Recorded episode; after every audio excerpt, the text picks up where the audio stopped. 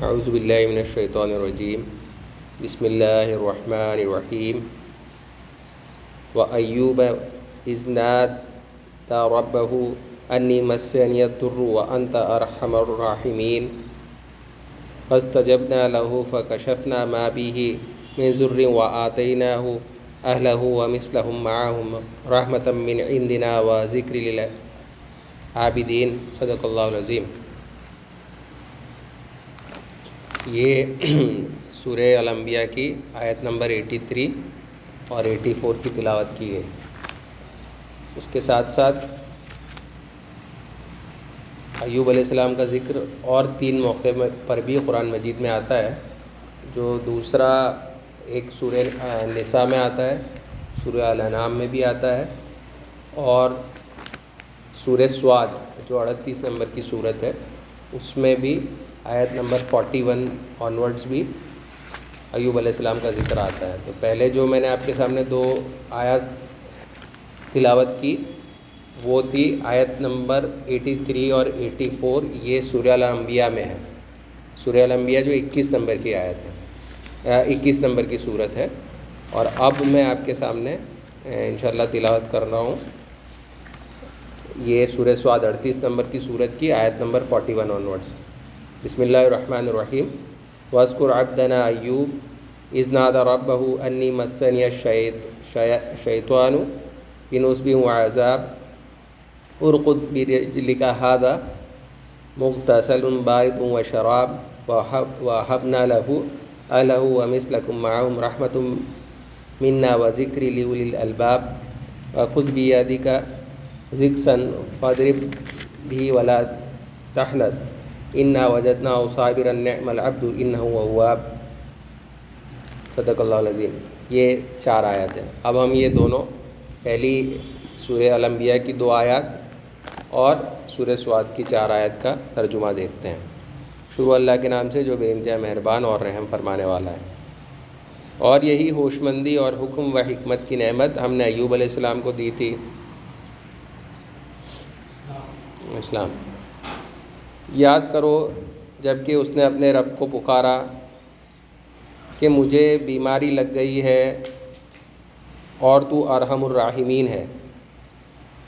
ہم نے اس کی دعا قبول کر دی اور جو تکلیف اسے تھی، اس کو دور کر دیا۔ اور صرف اس کے اہل و عیال ہی کو نہیں اس کو دے دیا، بلکہ ان کے ساتھ اتنے ہی اور بھی دے دیے اپنے خاص رحمت کے طور پر۔ اور اس لیے کہ یہ ایک سبق ہو عبادت گزاروں کے لیے۔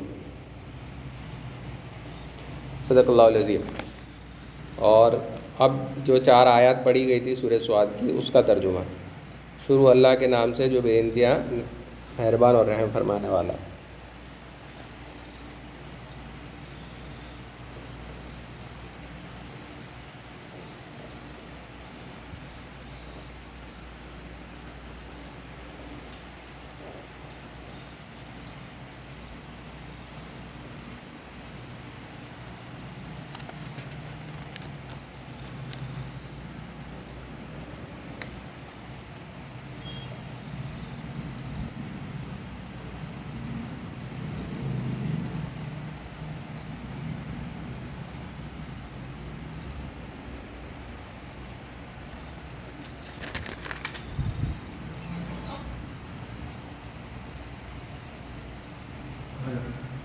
اور ہمارے بندے ایوب علیہ السلام کا ذکر کرو، جب اس نے اپنے رب کو پکارا کہ شیطان نے مجھے تکلیف اور عذاب میں ڈال دیا ہے۔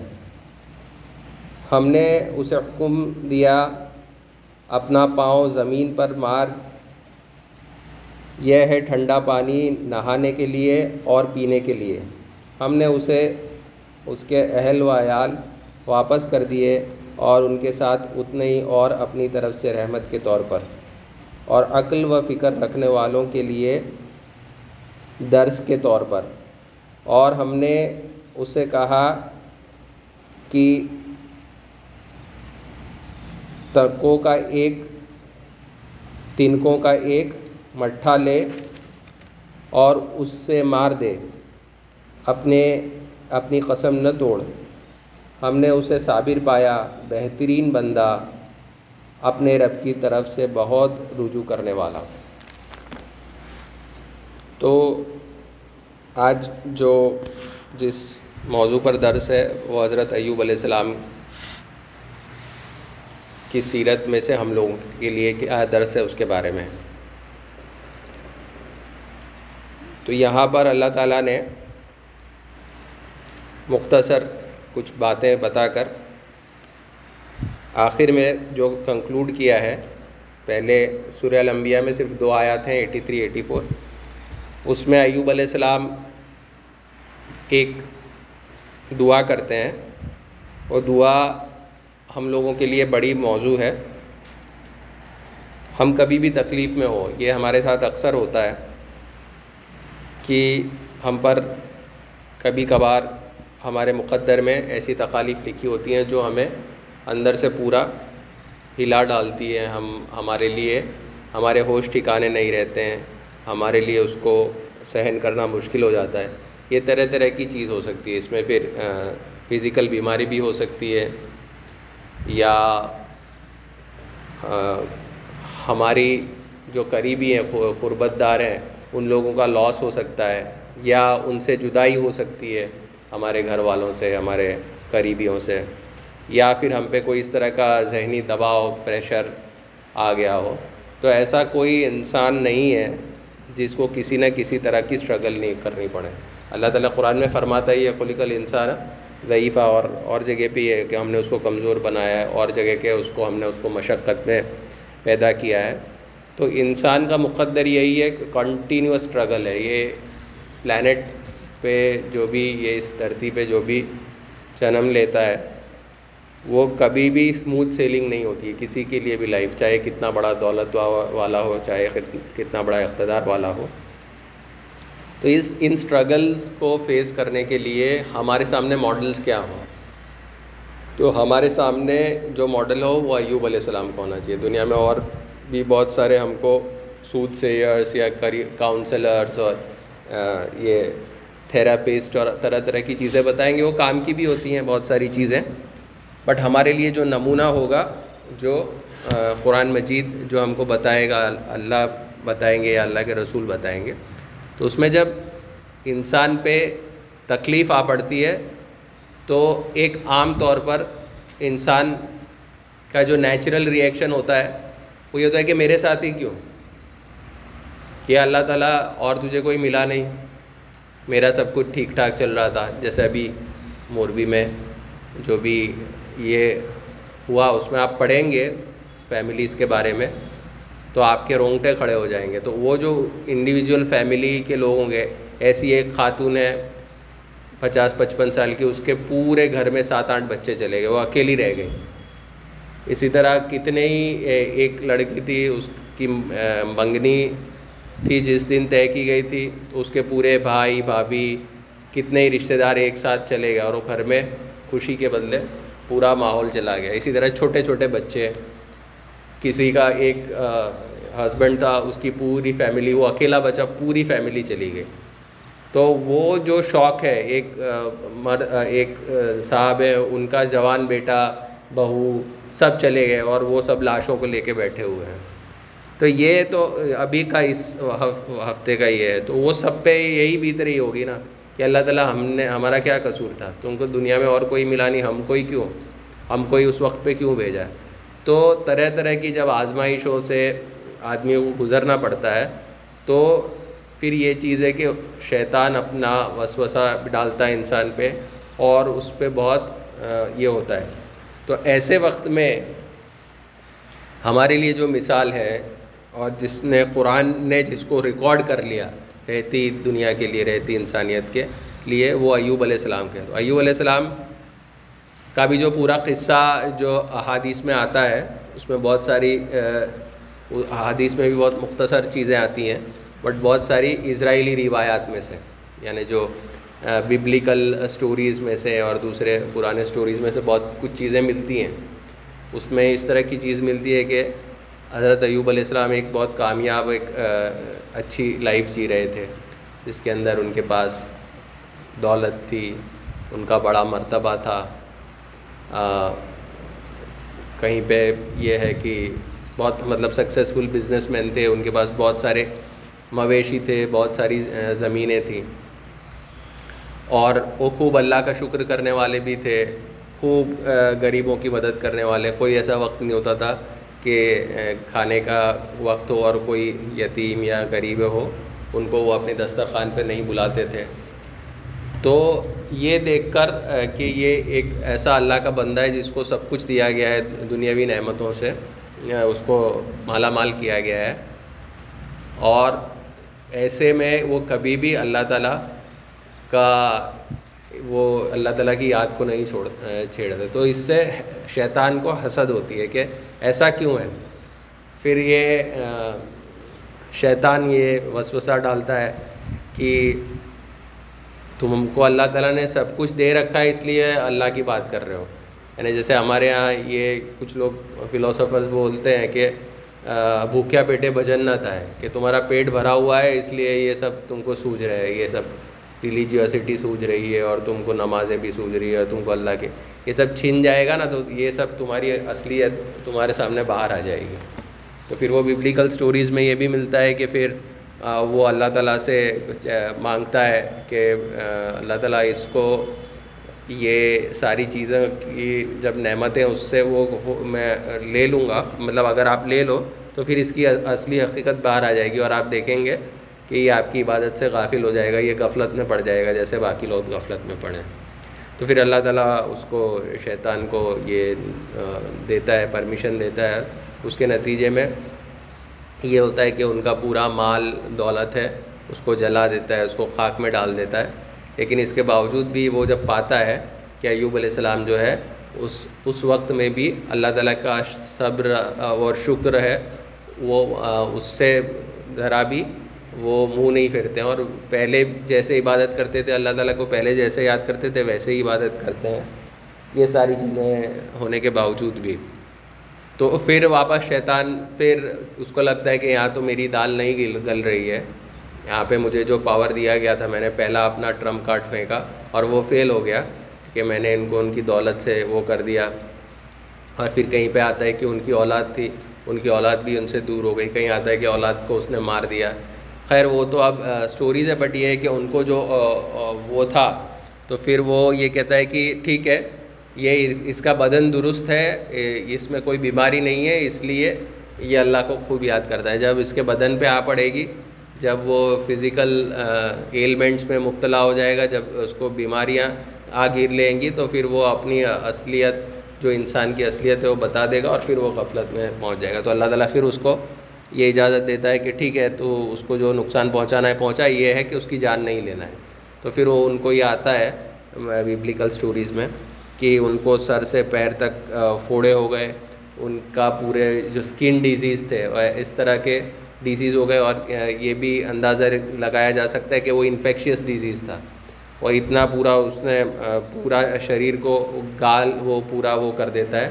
پورا ان کا جو فلیش ہے وہ پورا، ایک کے بعد ایک وہ پورا وہ کر دیتا ہے ایک دم سے خوبصورت ہینڈسم نوجوان تھے حضرت ایوب علیہ السلام اور اس کے سامنے ایک دم سے پورا بدن ان کا گل جاتا ہے، سڑ جاتا ہے اور وہ ایسی بیماری تھی کہ کوئی پھر ان کو شہر کے باہر ان کو کسی کوٹری میں جا کے ڈال دیتے ہیں لوگ اور پھر وہ ان کو، ان کے دو تین دوستوں کے علاوہ کوئی ان کو ملنے والا نہیں رہتا۔ صرف ان کی جو نیک بیوی ہوتی ہے وہ ان کے ساتھ رہتی ہے۔ لیکن ایسے میں بھی وہ ہمیشہ سے اللہ تعالیٰ کی یاد سے غفلت نہیں برستے ہیں۔ اور تو یہ اس کو دیکھ کے اور شیطان کو یہ غصہ لاحق ہوتا ہے۔ تو پھر وہ ان کی بیوی کو بھی طرح طرح سے وہ کرتا ہے کہ آپ ایسے کیسے مرد کی خدمت کر رہے ہو جو آپ کو کچھ فائدہ نہیں پہنچا سکتا۔ تو کچھ الگ الگ سٹوریز آتی ہیں، لیکن پھر وہ، کیونکہ ان کی بیوی نیک بیوی ہوتی ہے، وہ اپنے شوہر کی خدمت کرتی رہتی ہے تو پھر بہت ساری الگ الگ روایتیں اس میں جانے کی ضرورت نہیں ہے۔ کہیں آتا ہے کہ اس کو شیطان کچھ نسخے بتاتا ہے اور ان نسخوں میں سے کچھ ایسی حرام چیزیں ہوتی ہیں کہ اگر یہ آپ کر لو گے جیسے شراب وغیرہ اور اس طرح کا تو پھر ان کی جو بیماری ہے وہ ٹھیک ہو سکتی ہے، یا پھر اللہ کے علاوہ کسی اور کے نام کا آپ چڑھاوا کرو گے اور اس طرح کی جو بھی چیزیں ہو سکتی ہیں جو ایک نیک جو کردار کی شان کے خلاف، اسلامی شریعت کے خلاف اس طرح کے سلیوشن جب پیش کیے جاتے ہیں تو وہ بڑا غصہ ہوتے ہیں اور یہ کہتے ہیں کہ یہ کس طرح کی بےحدہ سلیوشنز آپ لا رہے ہو۔ اپنی بیوی سے کہتے ہیں کہ اگر میں تم کو سو کوڑے ماروں گا، ایسا کر کے غصے میں پھر ان کو وہ کوڑے مارنے کی بھی بات کرتے ہیں۔ لیکن کہیں بھی یہ ہے، جیسے میں نے پہلی یہ دو آیت بھی پڑھی، پیچھے پچھلے ہی چار آیت میں، وہ اللہ کے آگے گلا نہیں کرتے ہیں۔ یہ یہاں تک آتا ہے کہ اٹھارہ سال تک مطلب پہلے ستر سال تک وہ ایک بہت اچھی خوشگوار زندگی جیتے ہیں، پھر یہ سترہ اٹھارہ سال تک پین رہتا ہے۔ مطلب وہ اس پین کے باوجود بھی وہ اللہ کے سامنے یہ نہیں کہتے کہ اللہ تو نے میرے ساتھ یہ کیا کیا، بلکہ ہمیشہ سے اللہ کے سامنے گڑ گڑائے رہتے ہیں۔ اللہ تعالیٰ نے جو بھی احکام ان پہ ڈالے تھے، اس کو پورا کرنے کی کوشش کرتے رہتے ہیں۔ سب لوگ ان سے دور ہو گئے ہوتے ہیں، معاشرہ دور ہو گیا، یہاں تک کہ اولاد بھی دور ہو جاتی ہے۔ لیکن وہ اللہ تعالیٰ کی وفاداری، اللہ تعالیٰ کی عبادت نہیں چھوڑتے ہیں۔ اور کیا شاندار دعا کرتے ہیں؟ وہ دعا کرتے ہیں کہ وہ ایوب از نادا یہ ہم سب کو یاد کر لینی چاہیے۔ رب بہو انی مسنیت درو و انت ارحم الراحمین. رب یہ رب بہو انی مسنی مسنیت درو. یعنی اگر اس کو دعا یہ رب بہو اس نے اپنے رب سے کہا، تو اس نے انہوں نے اپنے رب سے یہ کہا ہوگا رب بھی اے میرے رب. تو ہم کو یہ قرآن میں رب بہو ہے ورڈ، لیکن جب ہم دعائی کلمات اس کو دعا کے فارم میں اس کو کنورٹ کریں گے، تو یہ کنورٹ ہو جائے گا، یہ رب بھی ربی انی مسنی درو یہ لکھ لینا بعد میں، یاد کر لینا. ربی انی مسنی درو و انتر ارحم الراحمین. یہ آیت نمبر ایٹی فور میں مل جائے گا آپ کو سورہ الانبیاء میں، کہ اے میرے رب، مجھے بڑی مشکل نہ آ گھیرا آ گھیرا ہے، تو تو مجھے اور تو بڑا رحمان و رحیم ہے۔ بس اتنی سی بات، کتنی اعلیٰ بات۔ انہوں نے یہ نہیں کیا کہ اللہ تعالیٰ اب یہ میرا کیا فیوچر ہوگا، میرے کو کیوں ایسا کیا؟ یا اللہ تعالیٰ مجھے تو یہ بیماری سے نجات دے دے، یا ایسی کوئی ڈیمانڈ بھی نہیں کی، کوئی شکایت بھی نہیں کی، صرف اتنی بات کی۔ کتنی بات کی کہ اللہ تعالیٰ، میں بڑی مصیبت میں گر گیا ہوں اور تو بڑا رحمان و رحیم ہے۔ تو ایک اللہ تعالیٰ کے سامنے کتنے ادب کے ساتھ اور اس کے ساتھ ایک اور اتنے بڑے لمبے عرصے سے وہ اسٹرگل کر رہے ہیں بیماری سے، لیکن کوئی شکوہ والی یا کوئی شکایت والے انداز میں دعا نہیں مانگی جا رہی ہے، بلکہ ایک عاجز ہو کر اپنی بات رکھ دی جاتی ہے اور پھر اللہ تعالیٰ کو جو منظور ہے اس کے اس کے اوپر خوش رہنے کا۔ اور پھر یہ جو سورہ سواد میں جو آتا ہے، اس میں تھوڑے الفاظ الگ ہیں۔ اس میں کیا الفاظ ہے کہ ازناد رب انی مسنی شیطا شیاطین و بنسبی و عذاب تو اس میں آتا ہے کہ مجھے شیطان نے گھیر لیا ہے۔ تو یہاں پہ یہ ہو سکتا ہے کہ اگر نقصان پہنچانے والی ذات اللہ تعالیٰ کی ہے، تو یہاں پہ شیطان کا نام کیوں لیا جا رہا ہے؟ تو اس کا مطلب یہ نہیں ہے، یہاں پہ سارے میں مفسرین اکرام کہتے ہیں کہ ان کو اس بیماری میں شیطان نے مبتلا کر دیا ہے، بلکہ اس کا مطلب یہ ہوا کہ میں کیونکہ اس میں تو تیری مرضی سے ہی اس تکلیف میں مبتلا ہوا ہوں، لیکن اس کی وجہ سے شیطان کو یہ موقع مل رہا ہے کہ مجھے وسوسہ ڈالے۔ یعنی وہ کبھی میری بیوی، کبھی کسی شکل میں آ کے مجھے کچھ بات کرتا ہے، کبھی میری بیوی کے ذریعے مجھے اس طرح کی چیزوں کو لینے کی بات کرتا ہے، جو تیری شان کے خلاف ہے یا تیری کریمی کے خلاف ہے۔ تو اس طرح سے مفسرین نے کہا ہے کہ وہ شیطان کو جو بلیم کیا جا رہا ہے، اس سینس میں کیا جا رہا ہے۔ تو یہ ساری چیزوں کو سامنے رکھتے ہیں، پھر اللہ تعالیٰ کے سامنے جب یہ گڑ گڑاتے ہیں، تو پھر اللہ تعالیٰ کو ان کی یادہ پسند آتی ہے اور پھر اللہ تعالیٰ ان کو یہ فرماتا ہے کہ تم اب جو زمین ہے، اس کے اوپر پیر ماریے۔ جب پیر مارتے ہیں، تو پھر دو چشمے نکلتے ہیں۔ ایک چشمے مطلب پانی نکلتا ہے اور اس پانی سے یہ کہا گیا ہے کہ اس کو اس سے غسل یعنی اس سے غسل کر لیجیے۔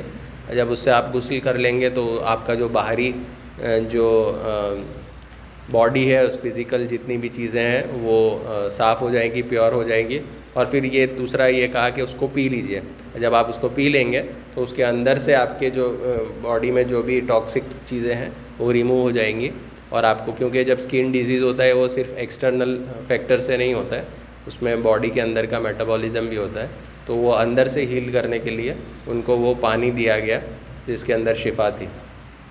اور اس کے بعد پھر اللہ تعالیٰ فرماتا ہے کہ ہم نے ان کو ان کی اہل و عیال لوٹا دیے فیملی لوٹا دی ان کو اور اس کے ساتھ مزید اتنے ہی لوٹا دیے، اور بھی۔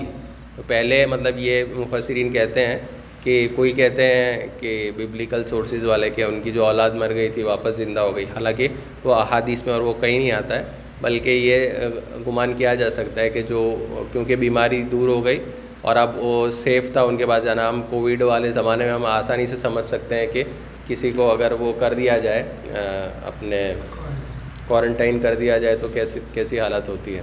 تو اسی طرح ان کی فیملی ان کے پاس لوٹ آئی۔ اور پھر اور بھی اتنے ہی مطلب اور بھی یہ مفسرین کا گمان ہے کہ انہوں نے اور کوئی شادی بھی کر لی اور جتنے بچے تھے اتنی ہی تعداد میں۔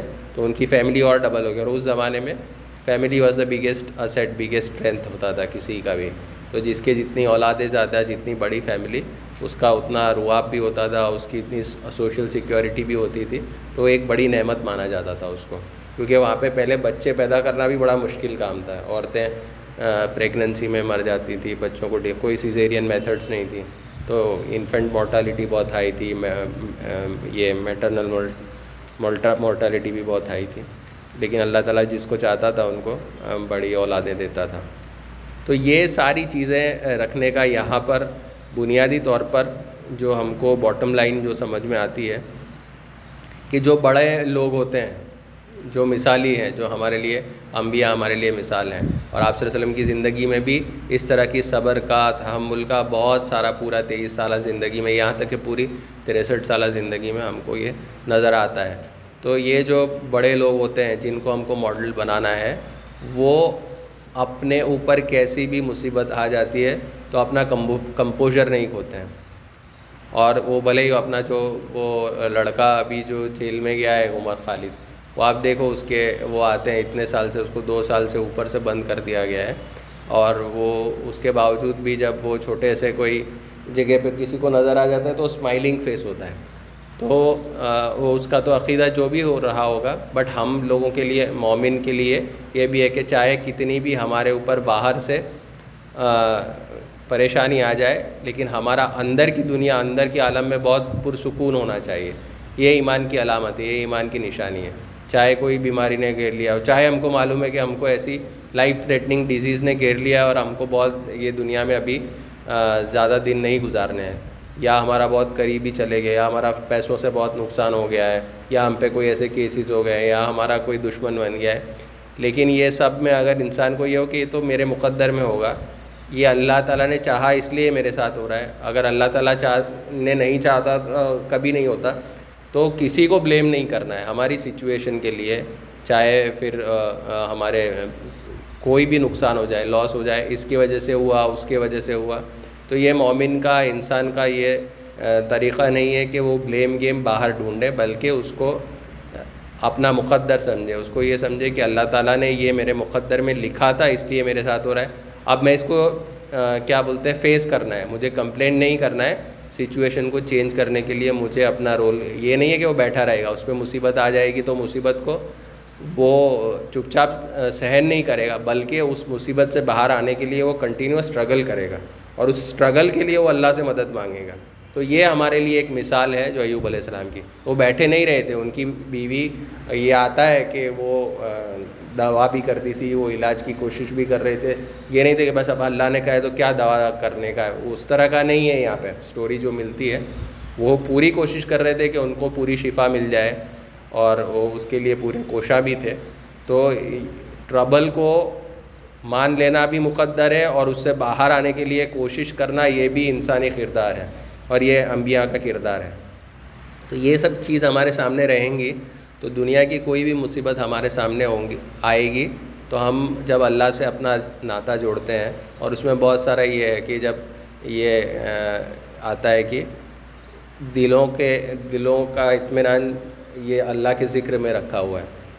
تو ہم کو ہمیشہ یہ پریکٹس کرنا چاہیے، یہ کوشش کرنا چاہیے کہ جب بھی ہمارے سامنے حالات ایسے ہوتے ہیں، کبھی کبھی مائنڈ ایک دم ڈل پڑ جاتا ہے، وہ سن پڑ جاتا ہے، کچھ سمجھ نہیں آتا۔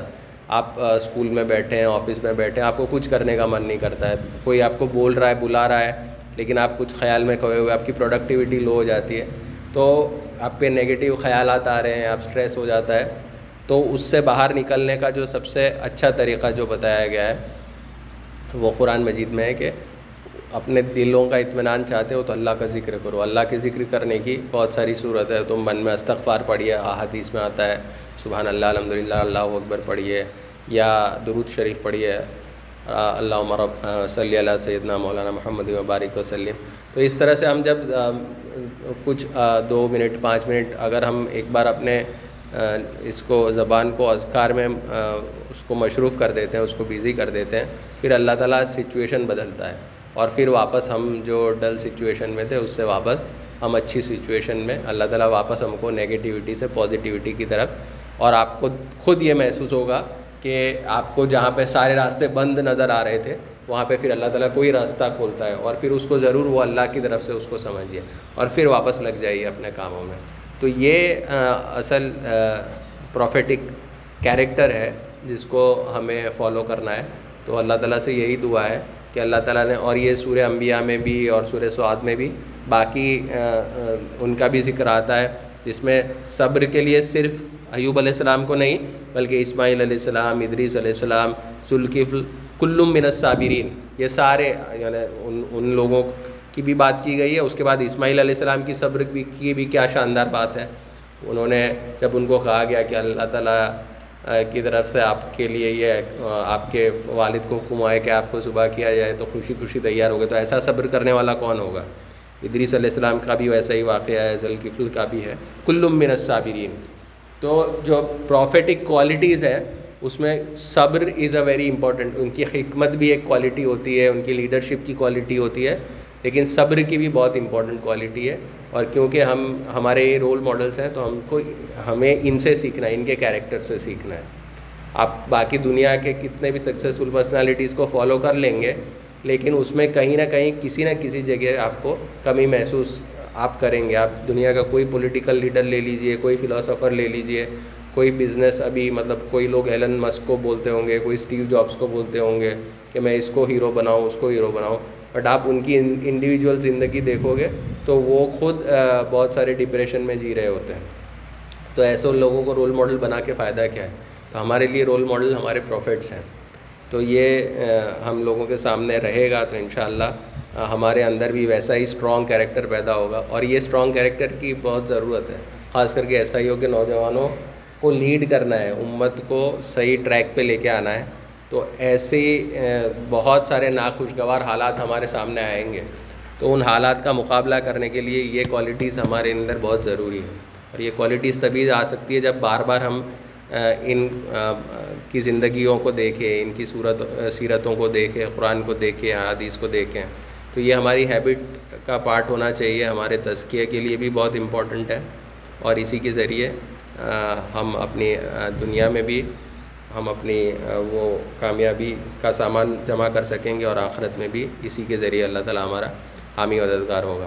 تو اللہ تعالیٰ سے دعا ہے کہ ہم کو بھی ایوب علیہ السلام اور باقی تمام انبیاؤں کی جو پروفیٹک کوالٹی ہے اور خاص کر کے صبر ہے، اس کوالٹی کو ہمارے اندر بیدار کرنے کی اللہ تعالیٰ ہم کو توفیق عطا فرمائے۔ وآخر الدعوانا الحمد للہ رب العالمین